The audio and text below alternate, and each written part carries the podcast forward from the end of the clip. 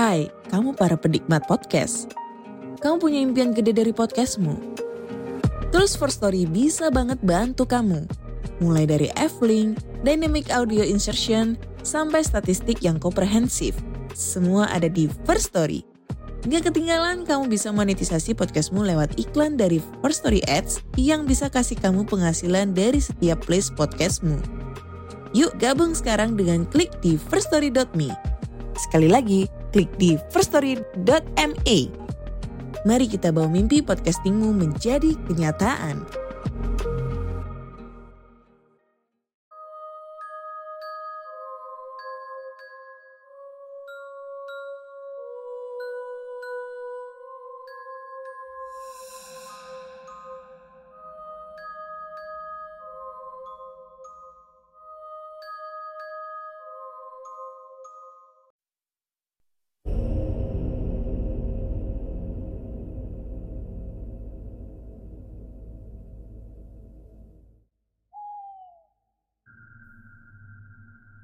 Assalamualaikum warahmatullahi wabarakatuh. Halo semuanya Jumpa lagi dengan saya Chow Sing Sing Kurator dari podcast Horror Night Story.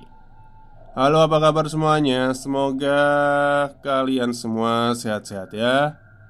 Dan seperti biasanya pada hari ini Saya kembali dan akan menghadirkan sebuah kisah mistis untuk kalian semua Kisah mistis kali ini saya datangkan dari treat horornya Payung Hitam Yang menceritakan tentang sebuah keluarga Yang salah satu anggota keluarganya terkena santet. Oke daripada kita berlama-lama Mari kita simak ceritanya. Panggil saja namaku Puan Aku anak bungsu dari enam bersaudara. Terdiri dari dua laki-laki dan empat perempuan. Pengalaman pilu keluargaku baru saja selesai di November 2019 yang lalu. Betul-betul pengalaman yang tak terlupakan. Yang sebetulnya kalau aku bahas lagi Perasaanku jadi sangat campur aduk Antara sedih, takut, dan marah Kejadian ini dialami oleh kakakku yang nomor empat Dan kejadiannya bermula saat ia ingin menikah di tahun 2013 Dengan seorang wanita Yang profesinya adalah pedagang. Bisa dibilang calon istrinya saat itu adalah keluarga yang lebih mampu Daripada keluarga kami. Awalnya kami sempat ragu Terutama orang tua kami dan kakakku yang nomor tiga. Karena takutnya di awal berjalan lancar-lancar saja Karena belum kelihatan masalah ekonomi dan beberapa tuntutan. Keraguan selalu menyelimuti keluarga kami Soal pernikahan kakakku yang nomor empat ini.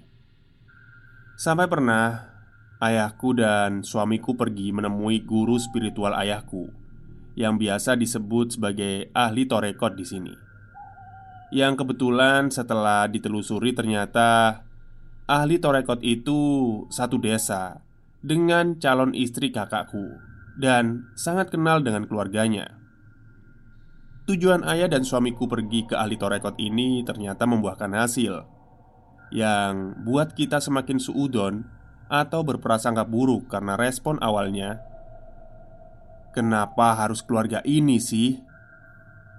Tapi kami akhirnya nggak mau berlarut dalam suudon. Kemudian esoknya kami menyepakati pertemuan keluarga dari dua belah pihak.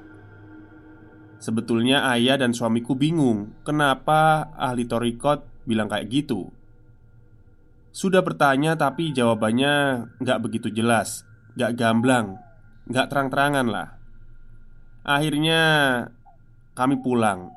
Ayah dan suamiku bingung mereka berusaha menerka-nerka kira-kira apakah keluarga dari calon ini bermasalah.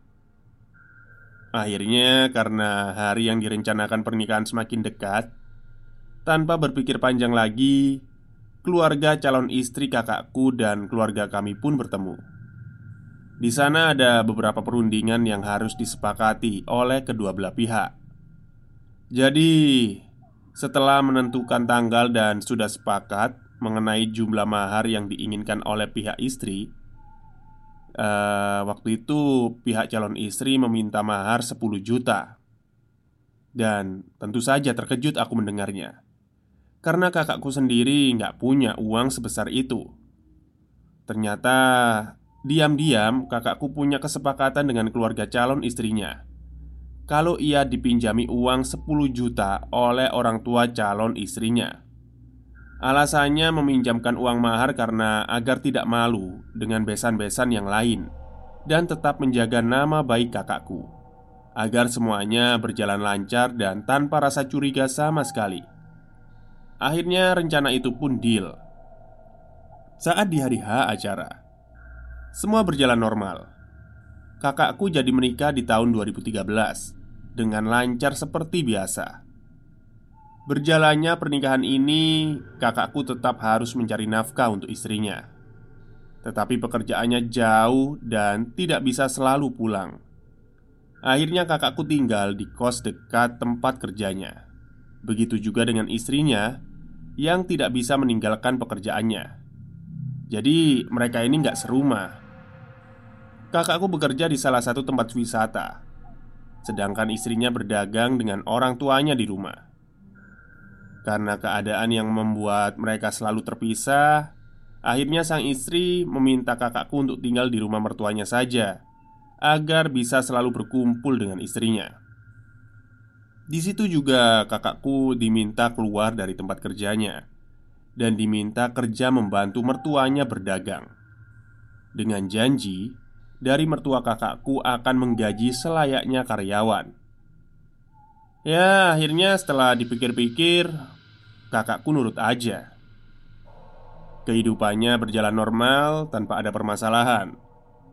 Bahkan tubuh kakakku dan istrinya itu kelihatan subur. Lokasi tempat usaha mertuanya ada di belakang rumahnya persis dan gak jauh dari rumah mertuanya. Lokasinya ada di pasar tradisional yang biasa orang-orang di desa itu juga belanja di sana. Sampai tiba akhirnya sebuah masalah ini dimulai. Kakakku bekerja dengan anggota keluarga dari istrinya yang lain, termasuk dengan om dan istrinya, alias adik dari ibu mertuanya. Ya, biasanya disebut dengan om ya. Memang dari awal om ini kayaknya nggak suka sama kakakku karena setiap manggil kakakku selalu dengan sebutan "he". Bukan namanya. Kesannya kurang ajar banget. Walaupun memang yang manggil itu umurnya jauh lebih tua. Tapi tetap aja nggak sopan. Lama-lama juga kakakku jengah dipanggil dengan sebutan "heh". Yang akhirnya meledaklah di suatu hari dan timbul pertengkaran. Setelah kejadian inilah kakakku dan istrinya memilih untuk ngontrak rumah yang gak jauh dari rumah mertuanya Ya masih satu desa yang sama dan gang yang sama juga. Pilihan ini diputuskan kakakku karena ia merasa disudutkan sebagai menantu. Siapa yang gak betah kalau selalu begini? Lebih baik keluar saja. Tapi tetap kakakku bekerja dengan mertuanya. Hari-hari kakakku dan istrinya lewati dengan berdagang setiap hari. Kegiatannya selalu bangun jam 3 pagi untuk berangkat ke pasar Berangkat bareng dengan bapak mertuanya dengan mobil. Mobil kol atau ya istilahnya di sini tuh mobil bak. Sekitar jam 11 siang biasanya dagangan sudah mulai habis dan mereka pulang ke rumah. Setelah itu salat duhur dan istirahat Untuk nantinya menjelang asar Jam 3 sore Mereka menyiapkan dagangannya lagi untuk keesokan harinya. Ya selalu begitu kegiatannya Hari demi hari usaha mereka terlihat berjaya. Syukurlah kalau begitu. Tetapi Tiga tahun sudah kakakku dan istrinya ini belum dikaruniai momongan. Sudah tiga tahun. Singkat cerita, pada tahun-tahun penantian momongan, kakakku merasakan ada benjolan di kepala bagian bawah telinga kakakku. Awalnya ia merasakan sakit saat dipegang, tapi belum terlalu besar benjolannya. Daripada menunda, akhirnya kakakku pergi ke rumah sakit untuk diperiksa. Di rumah sakit, kakakku tidak didiagnosa penyakit apa pun. Semuanya terlihat normal-normal saja. Tidak terlihat gejala apa pun juga. Aneh rasanya, seperti tidak yakin kalau tidak ada apa-apa. Suatu saat kakakku dengan istrinya berkunjung ke rumah. Di sana kakakku barulah cerita kalau dia punya benjolan di bawah telinganya. Sudah berobat dan periksa Tapi tidak ada apa-apa di sana. Dari cerita itu kakak perempuanku yang nomor lima menaruh curiga sepertinya itu penyakit kiriman. Biasanya seperti itu.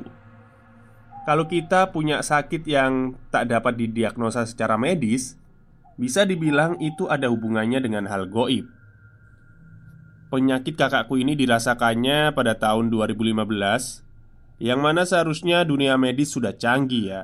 Tapi ini aneh, gak terdeteksi apa pun. Akhirnya kakak perempuanku yang nomor 5 menyarankan untuk pergi ke orang paranormal atau orang pintar lah untuk pengobatan. Setelah dipikir-pikir oleh keluarga juga itu termasuk musyrik. Akhirnya nggak jadi juga. Jalan satu-satunya yang dipilih adalah pengobatan alternatif Semacam pijat syaraf dan minum obat-obatan herbal. Tapi Bukannya malah membaik Malah semakin parah penyakitnya. Ia semakin sering mengeluhkan rasa sakitnya. Ujung-ujungnya tetap kita yang ngebawa ke rumah sakit dan kakakku mendapat rujukan ke rumah sakit umum di daerahku yang cukup besar. Setelah pemeriksaan di rumah sakit besar itu, kami sekeluarga kaget melihat hasil lab yang ternyata kakakku mengidap kanker stadium 3. Ya, benjolan itu ternyata kanker. Dokter menyarankan untuk kemoterapi atau semacam radiasi beberapa puluh kali agar kankernya hilang. Kakakku sudah terlihat lemas dan gak mampu berbuat apa-apa lagi waktu itu. Lama-kelamaan ia gak bisa membantu istrinya berjualan Apalagi bekerja di tempat lain Dan akhirnya memutuskan meninggalkan kontrakan dan tinggal di rumah mertuanya lagi. Harapannya Supaya istrinya nggak perlu jauh-jauh mengurus suaminya dan juga berjualan di tokonya. Dan supaya kakakku juga nggak lepas kontrol karena kondisinya betul-betul lemah. Hari-hari dijalani sampai akhirnya suatu hari adik ipar kakakku menginfokan kalau dia punya kenalan ahli rukyah dan menyarankan kakakku untuk dirukyah saja. Kakakku dan istrinya menyetujui lalu menetapkan kapan akan dirukyah. Sudah sangat buntu memikirkan jalan apa lagi yang harus kita ambil untuk mengobati kakakku. Pada rukia pertama, kakakku hanya ditemani istrinya. Di sana kakakku kerasukan hewan buas yang entah apa. Meraung dan menggaruk-garuk tanah saat didoakan.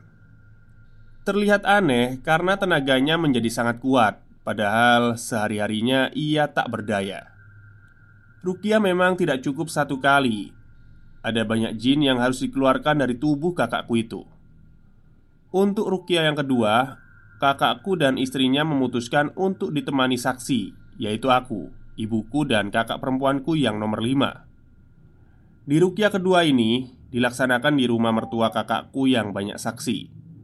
Saat di rukia terkejutnya kami ketika mendengar penjelasan jin yang ada di tubuh kakakku. Jinnya sudah menempati tubuh kakakku bertahun-tahun dan merasa sudah sangat nyaman. Di sana juga jinnya menjelaskan bahwa di balik ini semua ada yang memberi makan berupa bunga tujuh rupa dan sesajen lainnya. Tentu saja geram kami mendengarnya, dan betul ternyata dugaan kami selama ini. "Siapa yang memberi kamu makan?" tanya ahli rukia itu. "Orang yang sekarang ada di belakang," ucap jin itu melalui tubuh kakakku. Setelah dipikir-pikir, yang di belakang adalah tempat usaha mertuanya, yang di sana sedang bekerja. Ada Om. Tanpa pikir panjang, ahli rukyah tersebut memanggil Om untuk ditanya penjelasannya. Tapi tetap saja dia nggak ngaku. Kecurigaan kuat untuk Om karena pernah bertengkar hebat dengan kakakku. Saat proses rukyah sudah mau selesai, perlahan tubuh kakakku melemas. Terlihat kembali normal dengan tenaganya yang biasa. Setidaknya ada hasil dan jawaban untuk penyakit kakakku sampai di sini. Tetapi harapan untuk sembuh masih jauh. Orang tuaku akhirnya memutuskan untuk membawa kakakku ke rumah karena ibu merasa ingin sekali merawatnya. Ibu rasanya yakin kalau dia yang merawat pasti bisa sembuh, apalagi itu anaknya sendiri. Tapi istri kakakku merasa keberatan karena akan berjauhan lagi dengan suaminya. Akhirnya dibujuk dan dirundinglah dan istrinya mau menerima. Pada hari itu juga kami packing dan membereskan semua barang-barang kakakku untuk dibawa pulang ke rumah orang tuaku. Sesampainya di rumah, kami merebahkan kakakku dan berkumpul sambil merenung di dekat kakakku. Melihat sekujur tubuh kakakku yang kelihatan bukan kakakku lagi. Fisiknya berubah drastis, badannya betul-betul tinggal kulit. Matanya terbelalak melotot. Sebelah seperti ingin keluar. Seperti tengkorak hidup Tetapi mulutnya miring Tertarik sebelah. Kami betul-betul sedih melihat keadaannya itu. Lalu terbesit Mengingat masa lalu kakakku saat dulu masih kecil Ia pernah mengigau Karena demam tinggi dan mengeluh ada banyak rambut di mulutnya Kami mengaitkan hal itu dengan kejadian ini Apa itu? pertanda buruk bagi masa depannya. Tapi entahlah, kami masih bersikuku kalau kakak bisa sembuh, dan masih jadi tanda tanya besar kenapa kakakku bisa seperti ini. Akhirnya, kita pergi ke orang pintar, tapi sebelumnya kami minta tolong ke Pak Le untuk menyembuhkan kakakku. Mulanya Pak Le datang menenangkan kakakku yang langsung kepanasan dari awal. Kemudian Pak Lik memencet ibu jari tangan kakakku. Dan Pak Lik bilang Kalau ini lebih baik kita bawa ke guru spiritual saja. Saya yakin beliau bisa kok Itu guru saya Kata Pak Likku menyarankan. Kami sekeluarga setuju dan langsung dibawanya ke sana esok hari. Guru spiritual itu awalnya memijat kepala kakakku dan menyarankan pada kami, keluarganya, agar mengikatkan sebuah tali di kepalanya saat kakakku merasakan sakit. Ia juga meminta tanah di sekitar rumah mertua beserta foto rumah dari mertua kakakku karena kecurigaan kuat menuju pada keluarga mertua kakakku. Singkat cerita, kami menyanggupi permintaan dari ahli spiritual itu. Setelah pulang, beberapa hari kemudian kakakku merasakan sakit yang teramat sangat. Dia meminta kami untuk segera pergi ke guru spiritual lagi. Sekalian memberi beberapa permintaan yang ia sebutkan, tanah dan foto. Sampai di lokasi, kami berikan semua permintaannya. Ahli spiritual itu menerawang dan menggelengkan kepalanya sambil bilang, "Ini rumah auranya gelap sekali." Di sekitarnya banyak raja-raja, banyak jimat, kata sang ahli spiritual. Aku butuh keputusan keluarga kalian. Jin yang dilawan sangatlah kuat. Kalian harus menyiapkan apa saja yang saya minta. Kalau kalian gak sanggup, keluarga kalian yang menanggung akibatnya. Jelas kembali ahli spiritual itu. Kami tidak langsung mengiyakan permintaan dari sang ahli spiritual Tapi kami meminta untuk mendiskusikannya kembali dengan keluarga Memilih keputusan ini seolah sangat berat Karena menyangkut akibat yang akan kami tanggung sangat berbahaya Ini sama saja perjanjian dengan setan kan? Kalau dipikir-pikir mbak. Tanya aku pada kakak perempuanku yang nomor lima. Iya, aneh. Kenapa kalau kita nggak mampu menebus kita yang diserang? Jadi kita kan yang menanggung semuanya. Keluh kakakku yang nomor lima. Diskusi ini juga kami rundingkan dengan keluarga Yang ternyata punya kekhawatiran yang sama. Ya udah Kita bilang aja kalau kita nggak sanggup. Itu sama saja kalau kita menyetujui. Kita punya perjanjian dan bersekutu dengan setan. Musyrik itu Kata kakakku dan keluargaku. Akhirnya kami telepon ahli spiritual itu. Dan ahli spiritual itu akhirnya menyudahi dan menyanggupi permintaan dari keluarga. Pengobatan kakakku dihentikan Saat selesai mengobati kakakku Kakak perempuan yang nomor lima bilang Ia mengambil tanah dari sekitar rumah mertua kakak nomor empat Ia mengikuti langkah istrinya Yang akhirnya kakak nomor lima itu kaget Ketika melihat ada banyak bunga segar Yang ditebar dan ada sesuatu yang tertutup di kayu-kayu di sekitar bunga itu. Akhirnya, kondisi kakakku cepat sekali melemah dan melemah.